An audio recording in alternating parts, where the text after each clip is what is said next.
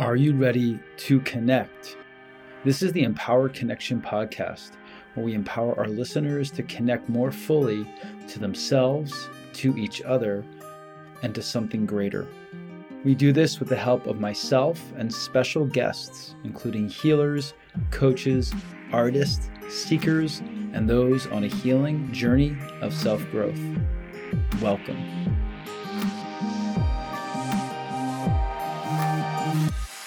Hello, everyone. Welcome back to the Empowered Connection Podcast. This is your host, Damodar Cordua, relationship coach, empowerment coach, yoga and yoga wisdom teacher. This is the podcast that helps you connect more deeply to yourself, connect more deeply to others, and connect more deeply to something greater, greater within your own potential, greater within this world, greater within this universe. Thank you so much for being here and thank you for spending some of your time listening to the podcast. Before we dive in, I have a couple announcements. And the first announcement is I think I'm just going to stick with this one announcement, and that's really just the difficulty during this time that I'm having and I feel like I need to uh, just share it. Being on this podcast, being the host, and having the opportunity to share some of my thoughts, some of my uh, frameworks for living life, some of my ideas and tools around relationship. Also, I think begs of me to be vulnerable at times and share aspects of my own journey which I have throughout the podcast. But today, my vulnerability lies within something more general that is also affecting me quite intensely personally. And that is the difficulty in the Middle East. It is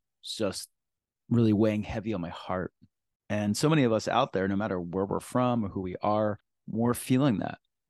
And there's this from my point of view this this very thin line it's it's a it's a very thin line um and a razor's edge between becoming so intensely overwhelmed or obsessed with the news and the travesty and um, numbing ourselves from it or not paying attention to it or getting preoccupied with our own stuff. And i think i've always reckoned with that. I think all of us reckon with that. Sometimes world events can be so intense that they can overwhelm our lives and sometimes we'd rather just stay in our own little bubble.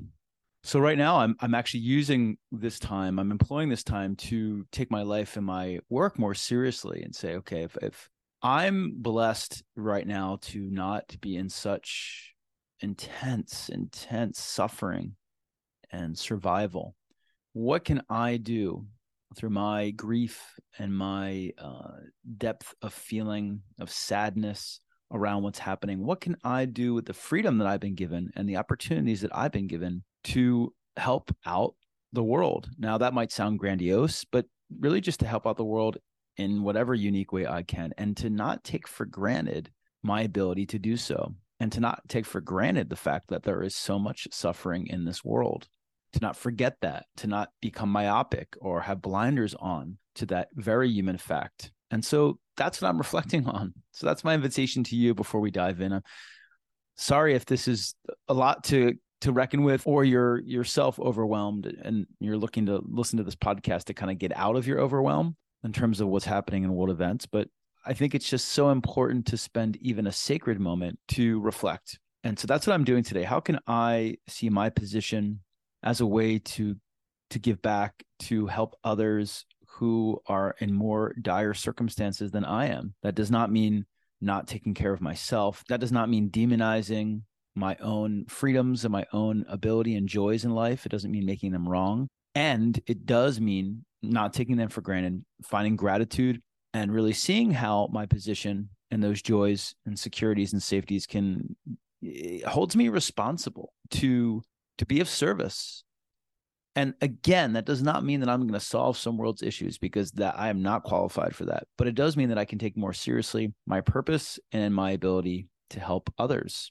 So I invite you to do as much as well. And let's also take just a, a little pause here as you're listening, just a few moments of silence to honor everybody who's suffering in this world of ours, especially those who are in dire situations throughout the world and in the Middle East, in Russia and Ukraine. Just take a moment of silence to bring our energy and our love and our support out into this world to others.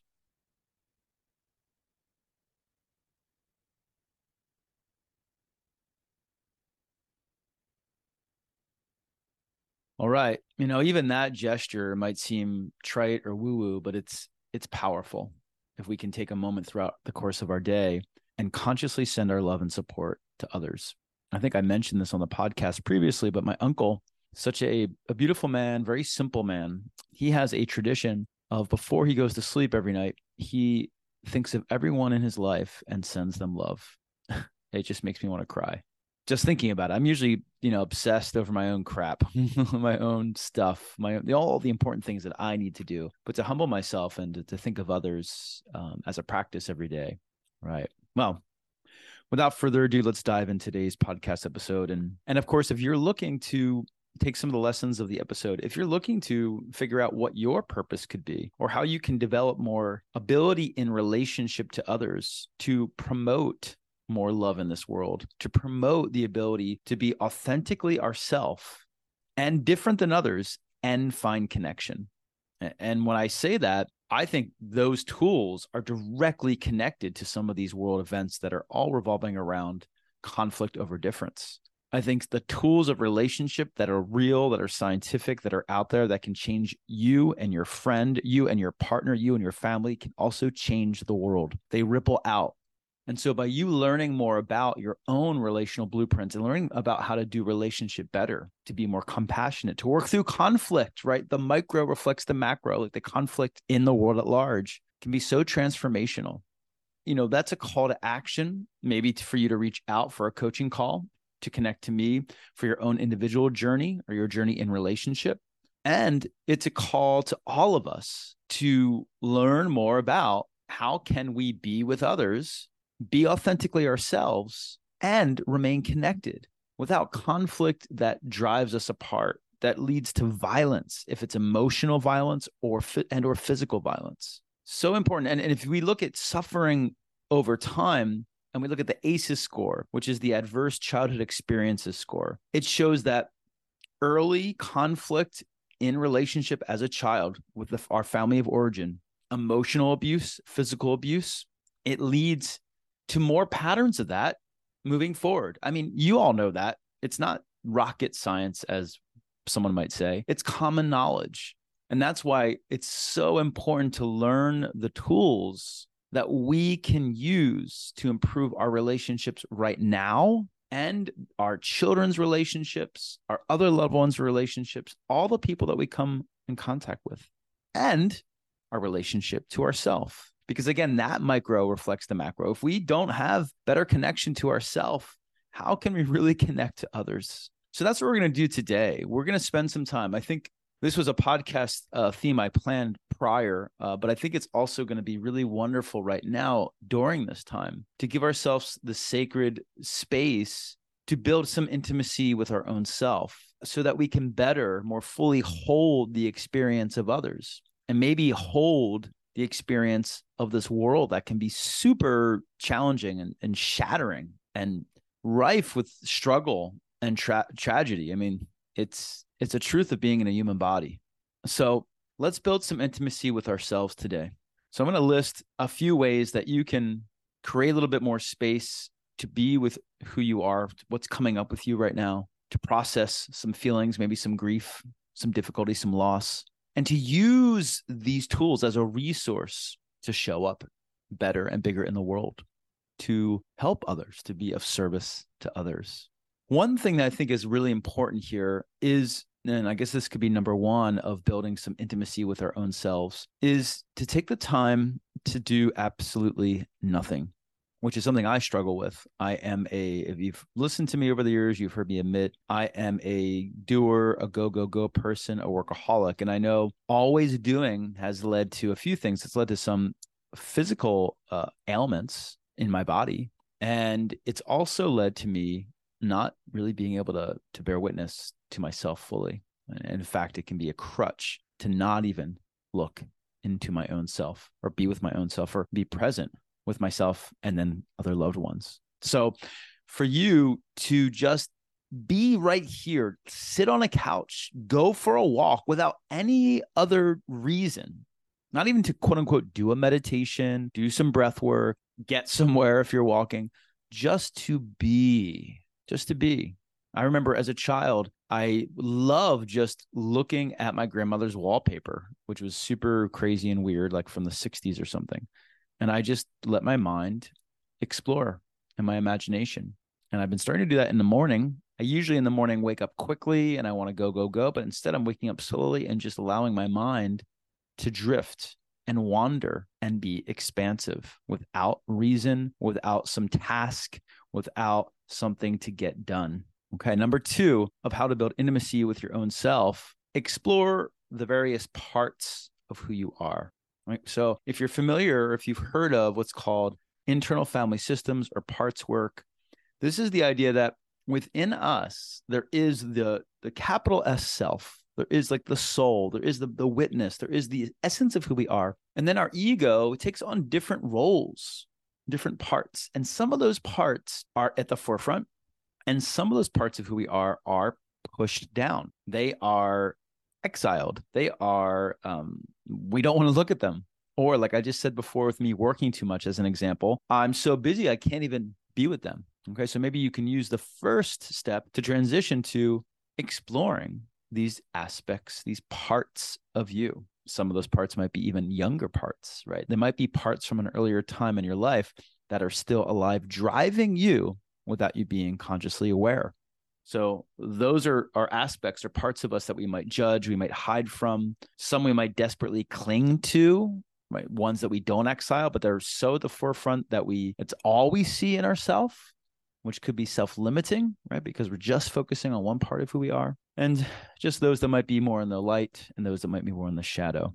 Right. From there, we'll go to number three, and you can bridge that exercise to the next. So these are actually uh, working out very sequential. And not that you have to do them in this way, but would be to journal. Okay. So actually, after you explore these parts of who you are, journal about your relationship to those parts, right? the part of you that is overly sensitive, the part of you that's joyful and playful and that you have not experienced in a very long time, the part of you that's hurt and still resentful, the part of you that feels abandoned to this day, journal about what is your relationship right now to these parts. And if you are confused by the part idea, just journal about your relationship to yourself. Do you have a relationship to yourself? What is your quote unquote relationship to yourself? What does it look like? What does it feel like? What is it, you know, etc.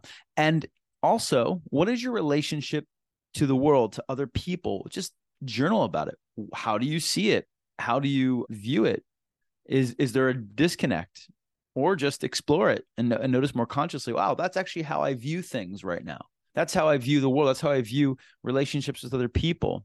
Meaning like what does that mean? Meaning well i notice that like i view my relationship with other people with some mistrust. I don't have full trust in others. Or i view my relationship with the world that the world is an unsafe violent place.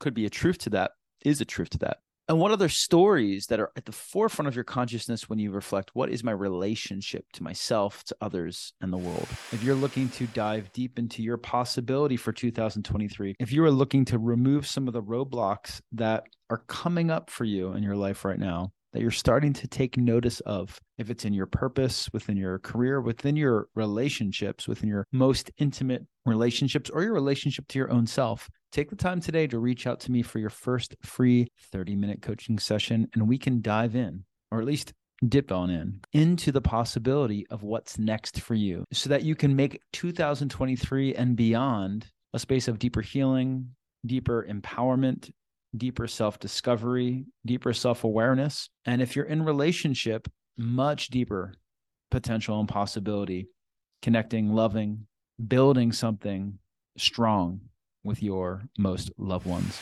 Okay.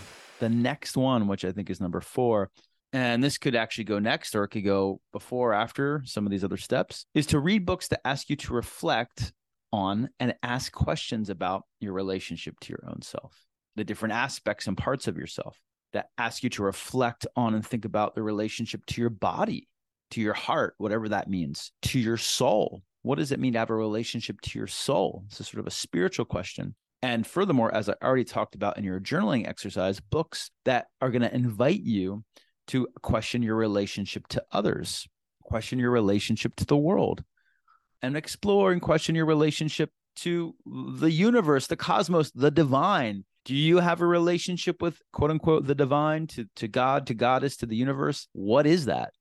Very important in understanding ourselves intimately. We could add to that, of course, our relationship to sex and sensuality. We could add our relationship to money, Eh, right so there's so many aspects. Our relationship to nature our relationship as i already said to our physical body but we can go even deeper. Our res- relationship to our physical body in terms of how we view our physical body in terms of how we feel empowered or disempowered by our physical body in terms of how we use our physical body in this world how embodied we are or not. And i guess this kind of goes right into the next one which is ask yourself on a regular basis how do i know myself emotionally?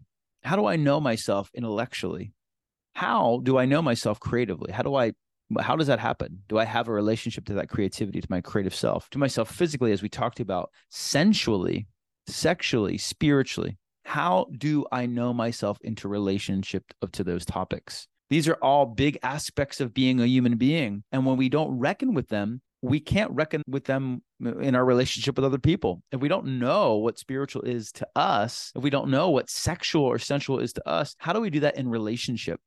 And furthermore, which of these areas do I not know much about myself in? What is this podcast, Damodar? What is he asking me to step into in exploration? I, I know when I'm reading this, there's a couple that I'm like, wow, I don't, I'm not in in relationship with that part of myself right now. I'm not going to tell you which one, but there's a couple there. And to add on to that exploration, you could ask yourself on a regular basis, maybe even daily, when am I in my heart? When am I in my head? And when am i in my embodied experience? Uh, and is there a crossover right? Am i in a, t- a place where i feel like i'm in my heart and my body uh, or that the body allows me to see my heart more clearly or my mind allows me to see my heart? But as a pivot from talk of the body the next invitation whatever number we're on i've already lost count is to take the time to be embodied to move to dance to touch yourself more often and with more exploration and openness. Let some of this movement, dance, and self exploration, self touch only be about that, only be about this for the sake of exploration, for the sake of play, not about getting somewhere or getting like fit or even in a sexual sense to getting to orgasm, but just for the sake of it. Let it be an exploration.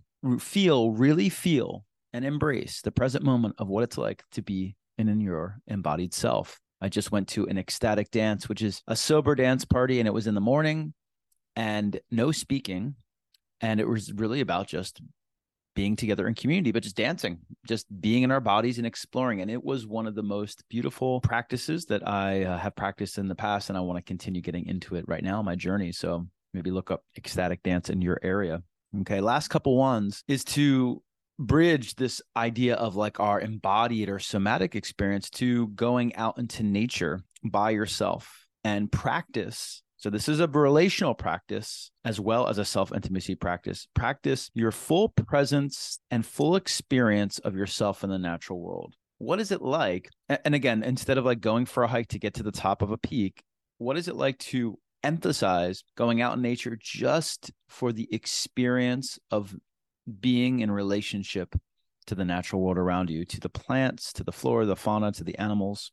Immerse your senses in the moment of nature around you, and then check in to your heart, to your head, your mind, to your body, and to your soul, your spirit, when in these moments of immersion in nature. What comes up for you? Are they nourishing?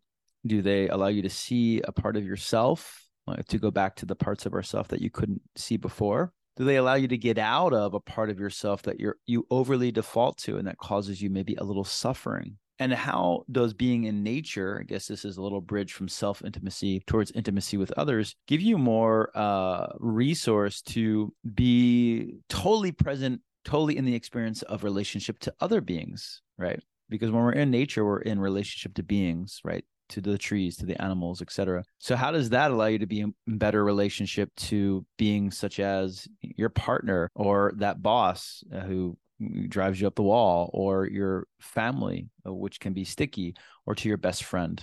Final invitation to connect more deeply to yourself to find more self intimacy this is a big one. This is a big it's been a big one for me. And uh, it's why i do the work i do really is to hire a coach maybe myself or hire a therapist someone who can give you a container a framework, some frameworks, tools, follow through, accountability, the sacred space for you to go deeper into that intimacy and relationship to yourself, to build more exploration, to stand for, to say, I'm going to take an hour out of my week or hour out of my month to go even deeper in after all the other explorations I recommended so that I can find even more resource to see the parts of who I am. And this is so important in relationship, right? Because I do both coaching for individuals and it's about self awareness and self exploration and about relationship is that if we do that in ourselves, we are able to share that with others and see that in others.